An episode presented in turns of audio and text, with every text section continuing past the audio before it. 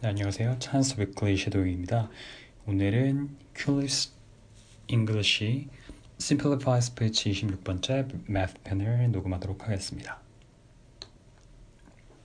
Hey everybody, my name is Andrew and I am Susan. And we're back with another Culips episode. Yeah. How are you, Susan? I'm well, Andrew. How are you? I'm doing excellent in here in a nice and warm spring of South Korea. Oh, that's nice. Today our episode is a simplified speech episode. And this is where we have a natural conversation but we speak slower than we do in our everyday lives. And our topic for today's episode is math. Dun dun dun. Wow, math. Susan, when you hear the word math, what comes to mind? Oh, usually it's a big head scratch like a and a panic attack. Yeah, I think a lot of people feel this way. When they think of math, they feel fear or dread or panic. And I'm in the same boat as you, I think. I get a little freaked out by math. It's a freaky, chaotic kind of subject. I think all the memories come back from high school of test. In fact, I was really good at math, and then I moved to Texas, and I was in a all honors classes, like because the the school in New York City, I went to a private school in New York City, and then I went to a public school in, in Texas. No offense to Texas, but when I arrived I wound up being all honors classes or high level classes, and I got so bored. So I stopped trying and I stopped listening. And I think that's what happened. I got kind of complacent and like I kind of, you know, write letters to people during math class because it is so boring. And then I got bad at it because stopped paying attention. I think this is a real challenge for math teachers to try make math interesting. And of course there are some teachers who can do this, but in my experience, math was always a boring subject at school and teachers didn't really bring it alive the way that I needed them I needed them to. I didn't have one math teacher who's very memorable. Yeah. He was kind of eccentric. His name was Mr. Adams. This guy would always sing in a class and he would make up his own song and then sing them.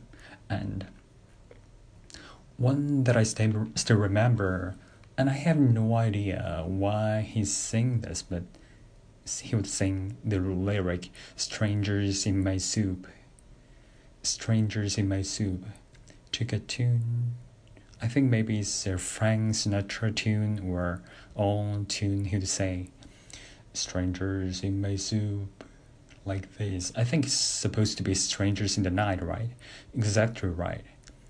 And he would he would he would sing strangers in my soup as you walk around the classroom looking over our shoulders to see our work. And yeah, I don't know why, but when I think of math, this memory, this song remains with me and the song. And uh, when I see my high school birdies, we joke about strangers in my soup. That's pretty cool. That's nice. I don't know if it's cool, but definitely ridiculous. Well, I had a teacher, teacher too when I got to senior year of high school. I decided I was gonna be an overachiever and take calculus, even though I didn't need, need it to graduate, so I took it. Maybe not my best move, but I did it.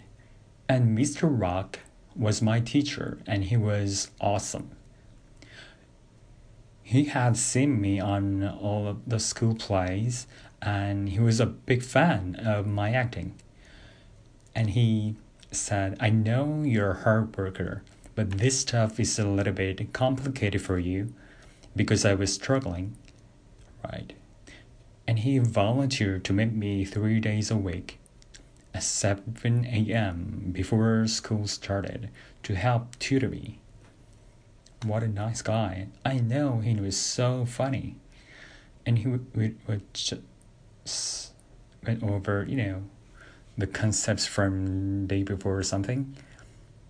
And what I gotta be on my test, he said, when you guys, because I wasn't the only one who was struggling, there were a few of us, and he said, if you guys get a B on the next test, I'm gonna stand on my head for a minute, do a headstand. And we were like, yeah, he's not gonna do it.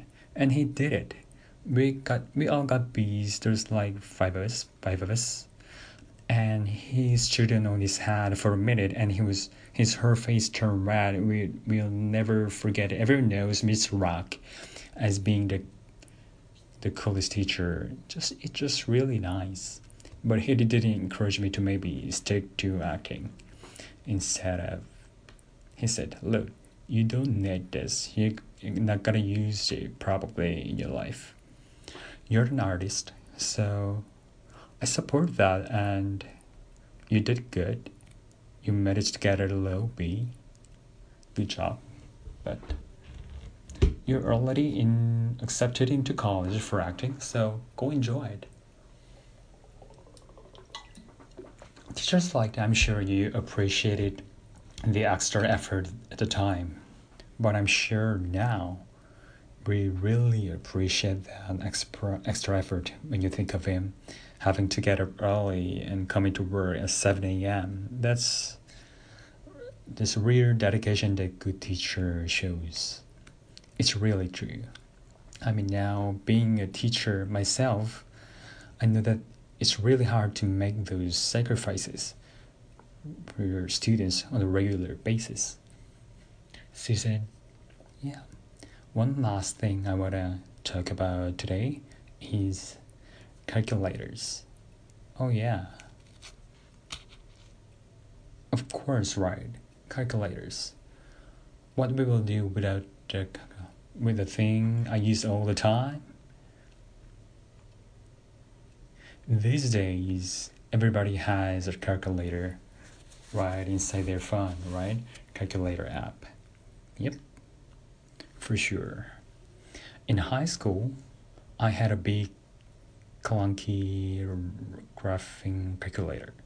Very famous model called the TI-83 Plus. Me too. Do you remember that calculator? I had used it in calculus. Hello. Yeah, totally.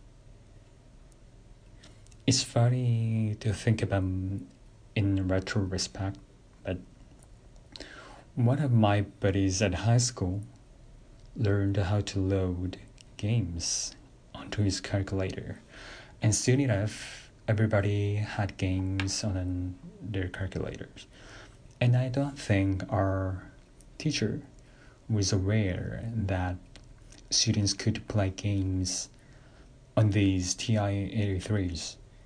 So here we are sitting at our desks, really diligently studying and pretending like we're crunching numbers, but in reality, they were just playing games, and uh, that's another fun memory I have of math class.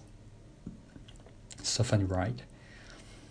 It's so funny that we totally remember the things we did to avoid doing math rather than the actual math. this episode should be called Everything But Math. Yeah. I think my attitude about math has totally changed. These days, I have a great respect for math in people do math. Scientists, engineers, the computer programmers. I really respect these people and I know that math is a big part of what they do. But math just never clicked for me. I never quite understood how to do it well. Me too. And that's why I'm not a mathlete. Maybe someday. 예, 이것으로 Simplify 스피치 26번째 매트 편을 녹음을 마치겠습니다. 감사합니다.